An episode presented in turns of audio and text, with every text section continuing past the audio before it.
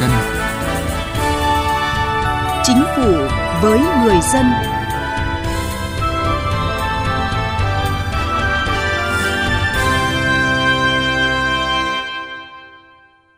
Thưa quý vị, thưa các bạn, theo báo cáo của Bộ Nội vụ, tính từ ngày 1 tháng 1 năm 2020 đến ngày 30 tháng 6 năm 2022, số lượng cán bộ công chức viên chức nghỉ việc thôi việc là gần 40.000 người, chiếm 1,94% tổng số biên chế được giao. Trong nhiều nguyên nhân của tình trạng công chức viên chức nghỉ việc, Bộ Nội vụ đã chỉ rõ tiền lương và thu nhập của công chức viên chức còn thấp so với thu nhập của người lao động cùng trình độ làm việc trong doanh nghiệp nhà nước, khu vực tư nhân, khu vực có vốn đầu tư nước ngoài – Chính vì vậy, việc cải cách chính sách tiền lương để nâng cao thu nhập cho cán bộ công chức viên chức theo tinh thần nghị quyết số 27 Hội nghị Trung ương 7 khóa 12 về cải cách chính sách tiền lương đối với cán bộ công chức viên chức, lực lượng vũ trang và người lao động trong doanh nghiệp đã và đang được chính phủ quyết liệt chỉ đạo thực hiện.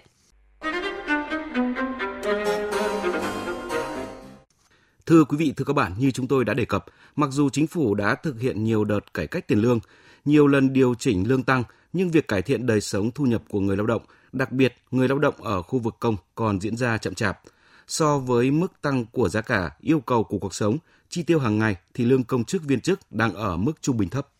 Chị Nguyễn Minh Hoàn là công chức tại một quận trung tâm thành phố Hà Nội với thâm niên công tác lên tới 20 năm. Thế nhưng mức lương hiện tại của chị chỉ hơn 6 triệu đồng. Sống giữa thủ đô, chị Hoàn khẳng định mức lương như vậy chưa đáp ứng được cuộc sống vì chị và chồng đang nuôi ba con nhỏ đang tuổi đi học. Hiện tại thì lương chúng tôi được nhận thì không đủ sống, thời giá thì nó lại tăng rất là nhiều. Ờ, các cái thực phẩm hoặc là các cái dịch vụ thì đều tăng lên. Ngoài cái công việc uh, cơ quan thì tôi phải làm thêm ờ, để uh, bổ sung vào cái quỹ thu nhập để chi trả cho các cái sinh hoạt hàng ngày. Chị Vũ Thị Ánh Tuyết, chuyên viên phòng tư pháp Ủy ban Nhân dân huyện Trương Mỹ, thành phố Hà Nội cũng chia sẻ công việc và tiền lương của mình. Với bản thân tôi, ví dụ là một người tốt nghiệp đại học, cách đây khoảng 15 năm rồi, nhưng với bây giờ tôi cũng đảm bảo cuộc sống gia đình thì ở nhà có thể là cũng có tham gia ờ, kinh doanh bán hàng để phụ thêm có nguồn thu nhập thêm Công chức viên chức đều cho rằng lương vẫn còn thấp và chính sách lương hiện hành trong bộ máy hành chính đang còn có những hạn chế, đó là trả lương theo người, không trả theo vị trí việc làm và chất lượng hiệu quả hoạt động công vụ. Tiền lương còn mang tính bình quân, cao bằng, làm triệt tiêu động lực cống hiến. Bất cập lớn nhất của chính sách lương hiện hành là tạo sức y cho người lao động bởi mức lương tăng dần theo thâm niên, tạo ra tâm lý sống lâu lên lão làng.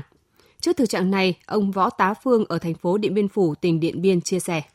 tình hình kinh tế xã hội của nước ta là phát triển rất nhanh nên cái nhu cầu ờ, coi như cuộc sống cũng phải tăng lên đảm bảo cuộc sống cho công chức những người đi làm công ăn lương. Theo khảo sát của Viện Công nhân Công đoàn, tiền lương khối nhà nước mới đảm bảo khoảng 50 đến 60% nhu cầu sống, không đủ tái tạo sức lao động và không có tích lũy, không phản ánh đúng giá trị sức lao động từng là Phó Chủ tịch Hội đồng Tiền lương Quốc gia giai đoạn 2013-2018. Ông Mai Đức Chính, nguyên Phó Chủ tịch Tổng Liên đoàn Lao động Việt Nam cho rằng việc cải cách chính sách tiền lương là một đòi hỏi. Tiền lương tối thiểu của chúng ta hiện nay chưa đủ sống. Và cái điều chỉnh của chúng ta thì ngoài các yếu tố như là tốc độ trượt giá CPI, à, tốc độ tăng trưởng của nền kinh tế GDP, rồi năng suất lao động, rồi à, cái à, giá nhân công trên thị trường, rồi cái khả năng chi trả của doanh nghiệp nhưng chúng ta đang còn phải tính đến tiền lương tối thiểu phải đảm bảo mức sống tối thiểu mà chúng ta hiện nay chưa đạt được cái mức sống tối thiểu. Nước ta đã trải qua 4 lần cải cách chính sách tiền lương vào các năm 1960, 1985, 1993 và 2003 và mức lương cơ sở cũng đã không ít lần được điều chỉnh tăng – Vậy nhưng lương không đủ sống vẫn là thực tế cần phải suy nghĩ để những điểm tiến bộ trong cải cách chính sách tiền lương theo nghị quyết số 27 Hội nghị Trung ương 7 khóa 12 thực sự có ý nghĩa đối với người lao động.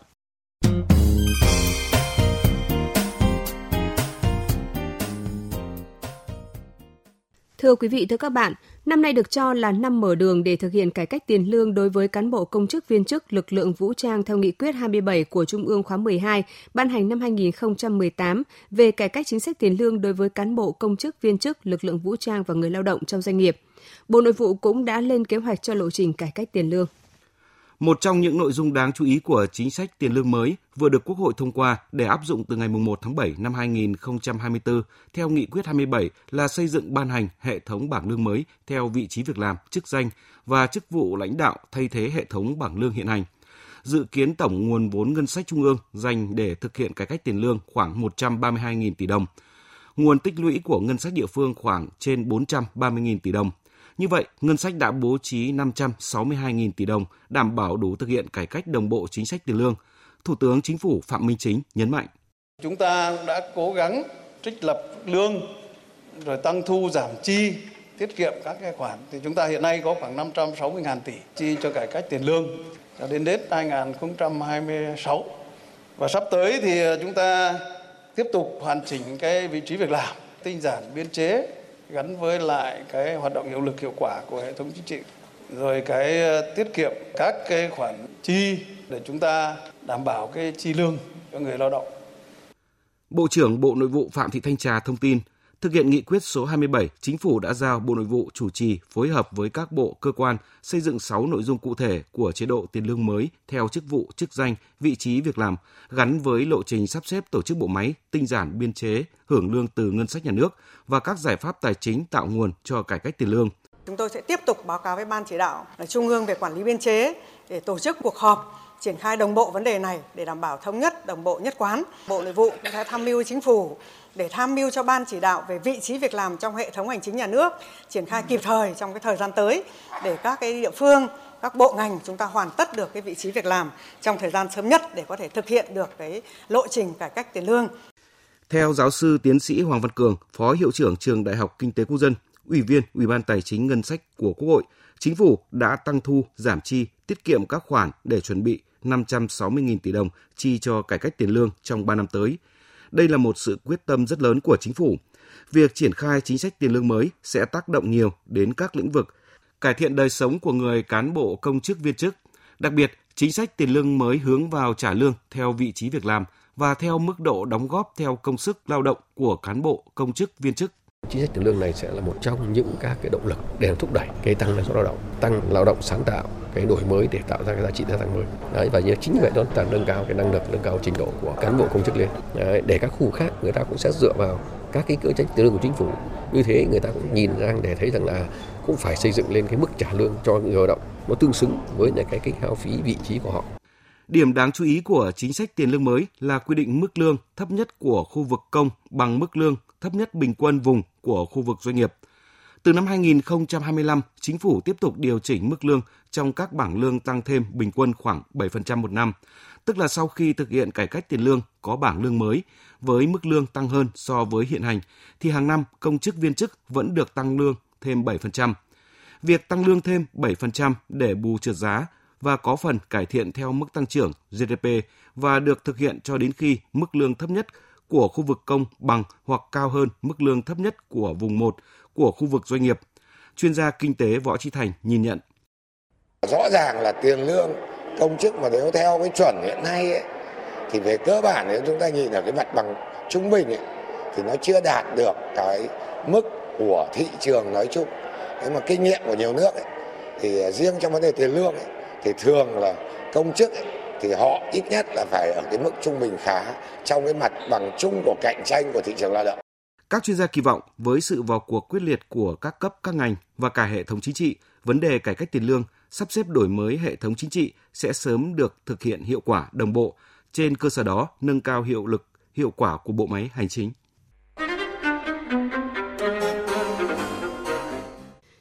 Thưa quý vị và các bạn, thực hiện cải cách chính sách tiền lương, nguồn lực đóng vai trò rất quan trọng.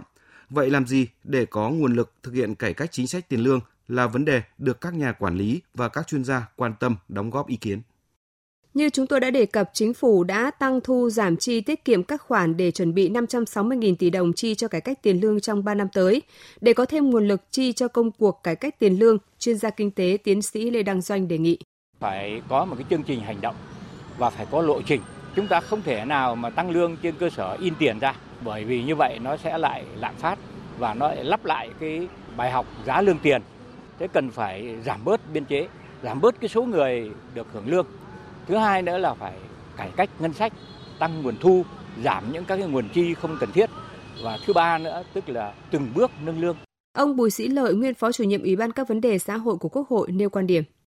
Vấn đề quan trọng là khi chúng ta chuyển xếp cái hệ thống tiền lương hiện tại này sang cái bảng lương theo chế độ mới này, nó sẽ làm sao để đảm bảo được sự công bằng, công khai, minh bạch chúng ta phải tạo ra được năng suất lao động tạo ra được tăng trưởng và phải thu được ngân sách thì chúng ta mới có nguồn lực để cải cách chính sách tiền lương. Ngoài ra những vấn đề khác là chúng ta phải thực hiện tốt công tác cải cách tổ chức sắp xếp lại bộ máy giảm nhẹ biên chế. Cùng quan điểm này, Phó giáo sư tiến sĩ Ngô Thành Can cho rằng để có được nguồn lực thực hiện cải cách chính sách tiền lương, các giải pháp như sắp xếp vị trí việc làm, tinh giản biên chế, giảm chi ngân sách không cần thiết, cần phải kiên quyết trong từng việc làm cụ thể. Chúng ta sẽ trả lương và thù lao theo vị trí việc làm là một trong những cái mà chúng ta thúc đẩy được người tệ năng, giữ được người tệ năng. Nhưng với điều kiện là phải thực hiện tốt,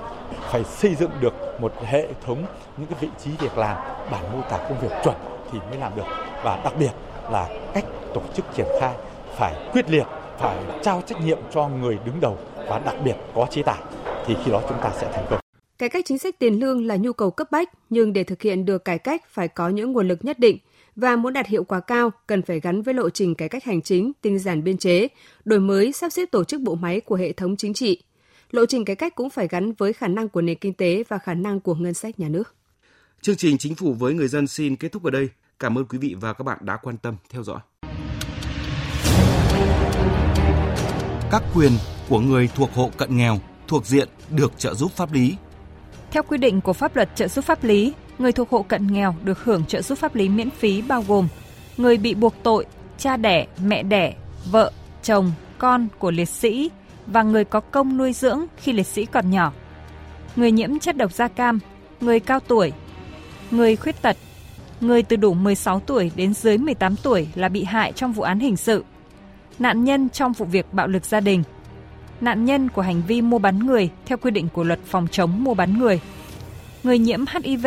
và các diện người khác theo quy định tại Điều 7 Luật trợ giúp pháp lý như người có công với cách mạng, người thuộc hộ nghèo, trẻ em, người dân tộc thiểu số cư trú ở vùng có điều kiện kinh tế xã hội đặc biệt khó khăn, người bị buộc tội từ đủ 16 tuổi đến dưới 18 tuổi, người bị buộc tội thuộc hộ cận nghèo. Theo đó, người thuộc hộ cận nghèo thuộc diện được trợ giúp pháp lý có các quyền sau đây. Được trợ giúp pháp lý mà không phải trả tiền, lợi ích vật chất hoặc lợi ích khác, đó là việc cung cấp dịch vụ pháp lý miễn phí cho người được trợ giúp pháp lý trong vụ việc trợ giúp pháp lý bao gồm tư vấn pháp luật, được bào chữa, bảo vệ quyền và lợi ích hợp pháp trước các cơ quan tiến hành tố tụng, công an, viện kiểm sát, tòa án, được đại diện trước các cơ quan nhà nước có thẩm quyền khác. Tự mình hoặc thông qua người thân thích, cơ quan, người có thẩm quyền tiến hành tố tụng hoặc cơ quan tổ chức cá nhân khác yêu cầu trợ giúp pháp lý. Được thông tin về quyền trợ giúp pháp lý, trình tự, thủ tục trợ giúp pháp lý khi đến tổ chức thực hiện trợ giúp pháp lý và các cơ quan nhà nước có liên quan. Lựa chọn một tổ chức thực hiện trợ giúp pháp lý và người thực hiện trợ giúp pháp lý tại địa phương trong danh sách được công bố. Yêu cầu thay đổi người thực hiện trợ giúp pháp lý. Và các quyền khác theo quy định luật trợ giúp pháp lý. Các bạn có thể tìm địa chỉ liên hệ và số điện thoại của Trung tâm trợ giúp pháp lý nhà nước thuộc Sở Tư pháp tỉnh thành phố trực thuộc Trung ương hoặc tổ chức tham gia trợ giúp pháp lý bằng cách truy cập danh sách tổ chức thực hiện trợ giúp pháp lý tại cổng thông tin điện tử Bộ Tư pháp, trang thông tin điện tử trợ giúp pháp lý Việt Nam, trang thông tin điện tử của Sở Tư pháp địa phương hoặc gọi về Cục trợ giúp pháp lý Bộ Tư pháp theo số điện thoại 024 6273 9631 để được cung cấp thông tin liên hệ.